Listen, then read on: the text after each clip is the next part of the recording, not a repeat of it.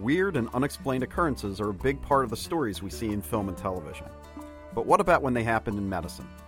Welcome to ReachMD Book Club. I'm your host, Dr. John Russell. We'll be exploring this topic with Dr. Robert Bobrow, author of The Witch in the Waiting Room. Robert, welcome to the show. Hello. Thank you. So, how did you get interested in this topic in the first place? A little bit of curiosity over the years caused me to notice an occasional article on some unusual phenomenon when it was published in respectable journals like Journal of the American Medical Association or British Medical Journal. For instance, in JAMA, there was an article back in the 1980s about a woman with very well documented lupus whose doctors here really were having a hard time with. She went back to her native Philippines for a few weeks had a witch doctor remove a curse, came back to the States, and her lupus was gone. And this was also well documented. It was a one page thing in JAMA. No explanation, just is what I saw. I'm reputably reporting it. But I would clip that out and save it. In the British Medical Journal, for instance, there was, again, a well documented story written by a physician about a woman who heard voices in her head telling her not only that she had a brain tumor, but that she needed a CAT scan and supplied the address of the facility where she should go for the CAT scan.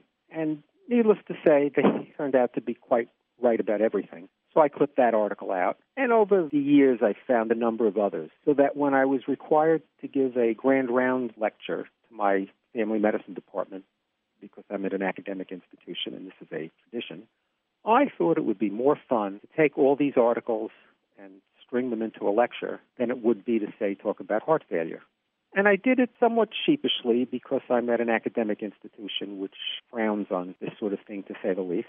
But I was working from the medical literature.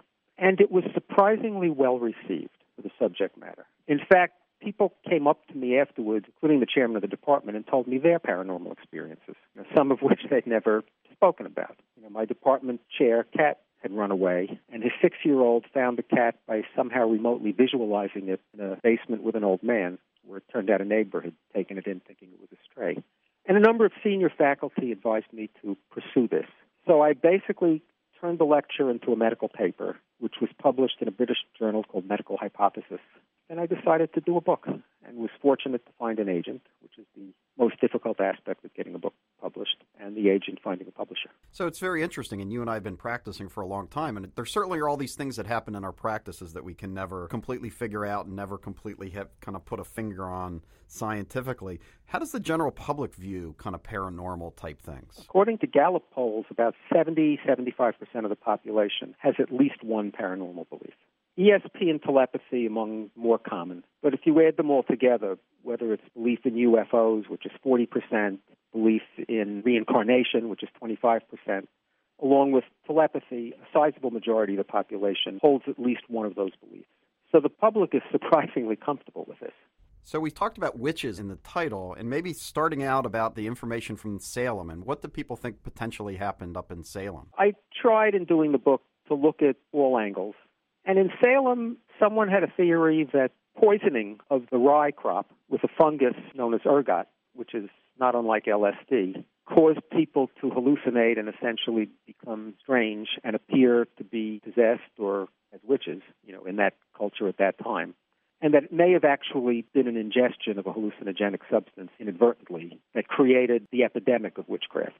It's not a universally accepted theory, but it's a scientifically plausible one based on weather patterns that would cause the rye to become infected with fungus. I think there was a similar case that happened in the 1950s in France where some people got some rye bread and had some hallucinogenic type effects that they think was from ergot as well.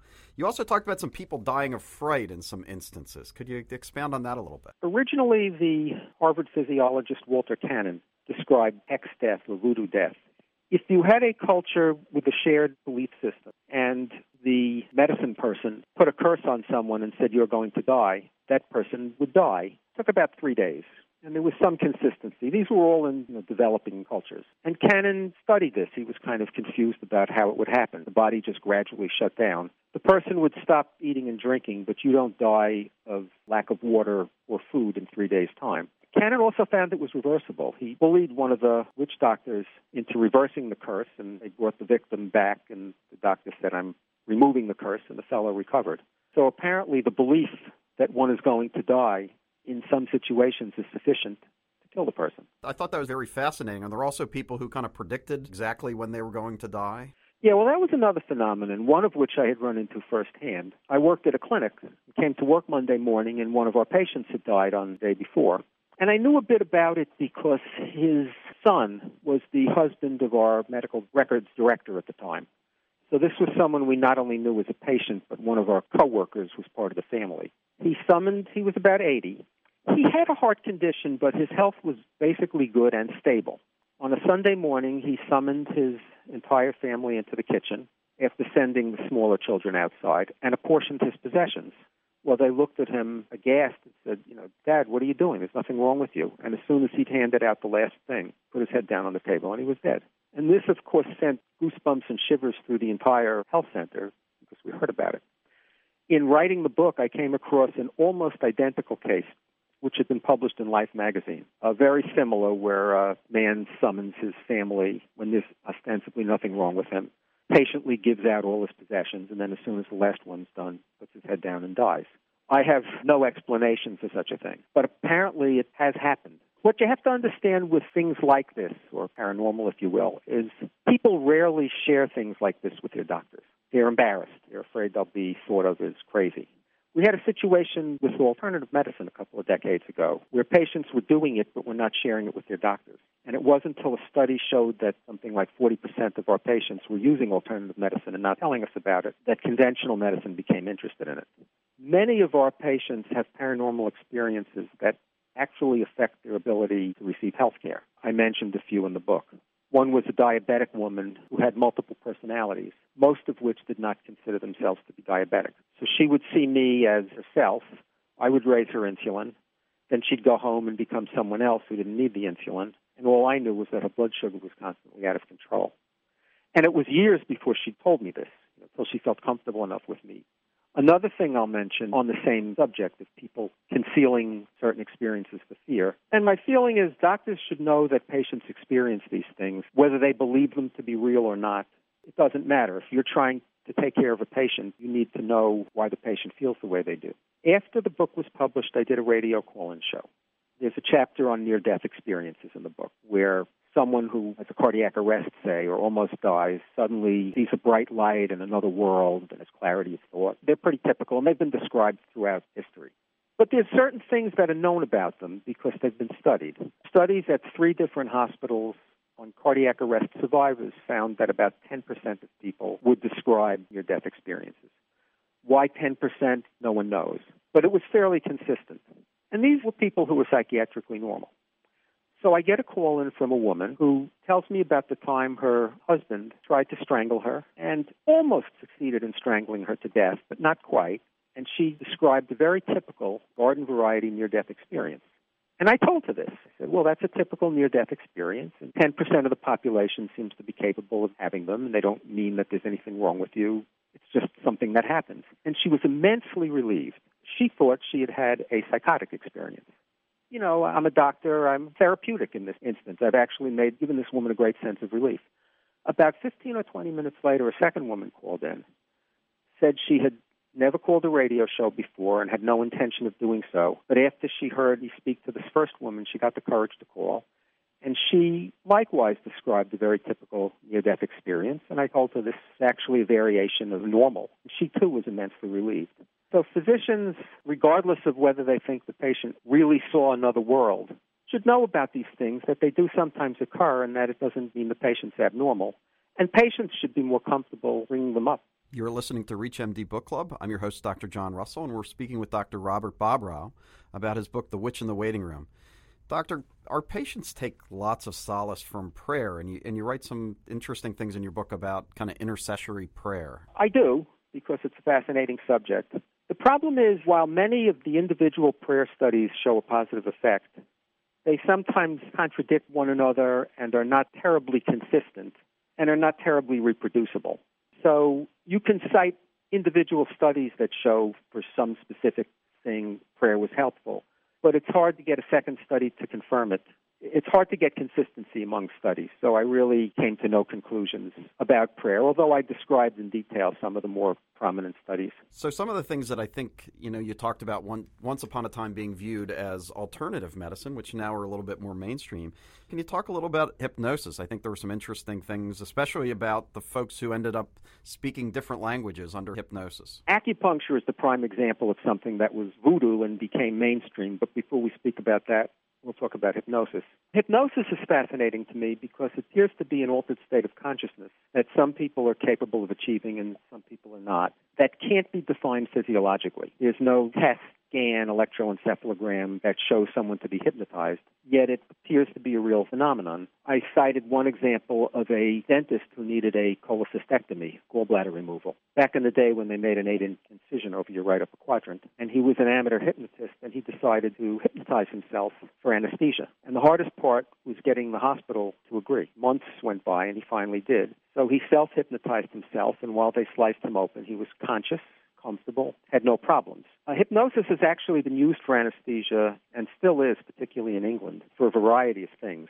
How someone can hypnotize themselves and not feel their abdomen being cut open is, is beyond me, but it's happened, and I don't think we need to pretend that it hasn't happened. As for people speaking a foreign language, this was an accidental thing. No one was looking for this. Originally, a man hypnotized his wife think, to try to relieve her back pain and found her speaking German, which neither of them knew. And there have been a handful of cases. In the book, I mentioned two that happened under hypnosis and one that happened spontaneously. And there's no explanation for it other than it's some kind of rare, naturally occurring phenomenon that doctors, again, might wish to know about, regardless of what it means. Now, the logical extension of that is what would appear to be past lives. Under hypnosis, the people speaking foreign languages also believed that they were somebody else who lived in a previous time in a different country where that was the native language. But there are also children who, starting about age three when language is developed, claim that they're somebody else. And most of the research was done by a psychiatrist named Ian Stevenson at the University of Virginia, who died not that long ago. He's collected about 2,500 cases. Often they can actually verify the existence of such a person and the accuracy. But I don't want to get into this because it's not something you're capable of believing. You're just not going to believe it. And even Stevenson doesn't pronounce it reincarnation. He calls it cases of the reincarnation type. The importance as a physician, I didn't even realize when I wrote the book. Afterwards, I did speaking at a couple of community centers and libraries. Twice after I spoke, these were relatively small groups of people. A woman approached me and said when her son was three, he claimed to be such and such a person who had died in such and such a war and provided her with the number on his dog tag. The woman was horrified and fearful, and although I could have told her from studying these cases that by age seven it's completely outgrown, like it never happened and the kids are normal. No one was there to tell her that. So she very nervously watched the kid grow up and ultimately become completely normal. Second instance, the woman actually had someone who was able to tell her not to worry. But if nothing else, physicians knew that this occasionally happens. And believe me, their patients are not going to tell them about it. They could be reassuring, if nothing else. So, since you started getting involved in this exploration of studies of all these phenomenon, how have your personal views changed on this issue? I'm not aware that they have. One thing in the book, kind of at the end of every chapter, I say, well, we don't understand this now, but someday we will. Just like 200 years ago, television would have been completely incomprehensible or paranormal, if you will and it became completely normal. Even in my professional lifetime, there are a number of things. In genetics, it was always believed that acquired traits could not be inherited. The genetic material stayed the same. Well, it turns out it doesn't stay the same. There's something called epigenetics where genes can be activated or deactivated, and we don't use something like 98% of our DNA. So you've got a lot of potential for change anyway, these were paradigm shifts. So first I kind of think, well, there'll be another paradigm shift and suddenly this will all make sense. On the other hand, there are some things in science that can't be understood, and you know the reason why. The prime example is the uncertainty principle in physics, which says that you can't know both the position and the speed of an electron precisely. You can kind of narrow it down, but you cannot exactly know the position and speed because the act of measuring it changes it. I started wondering maybe some of this is not going to be explainable because the act of trying to observe it has some effect on it. Because with the paranormal, some people can observe it rather easily. Many people can't. You can't reproduce paranormal results. You can't demonstrate them. It's just something that some segment of the population can see and other segments can't. So I'm not sure everything will be scientifically explainable, but I would hope that we would get it down to an understanding of why we can't understand it When I wrote the book, I thought, oh, we'll, we'll all just understand this someday. You know, maybe not. Other than that, my curiosity stays the same. I don't have paranormal experiences, so I'm kind of writing as, a, as an observer. They're clearly real to people who have them, to non psychotic people who would not qualify for psychosis by any psychiatrist's definition. They're very real to these people, but they're not reproducible if you want to show them to the world, so to speak. Well, Robert, thank you so much for being on the program. It's a great read, and we only touched on a small percentage of all the, the different kind of stories and studies that you looked at. So thank you so much. The book is The Witch in the Waiting Room. This is Robert Bobrow, and thank you so much for being on the show. Thank you very much, Dr. Russell. This is Dr. John Russell. If you missed any part of this discussion, please visit reachmd.com forward slash book club to download this podcast and others in this series. Thanks for listening.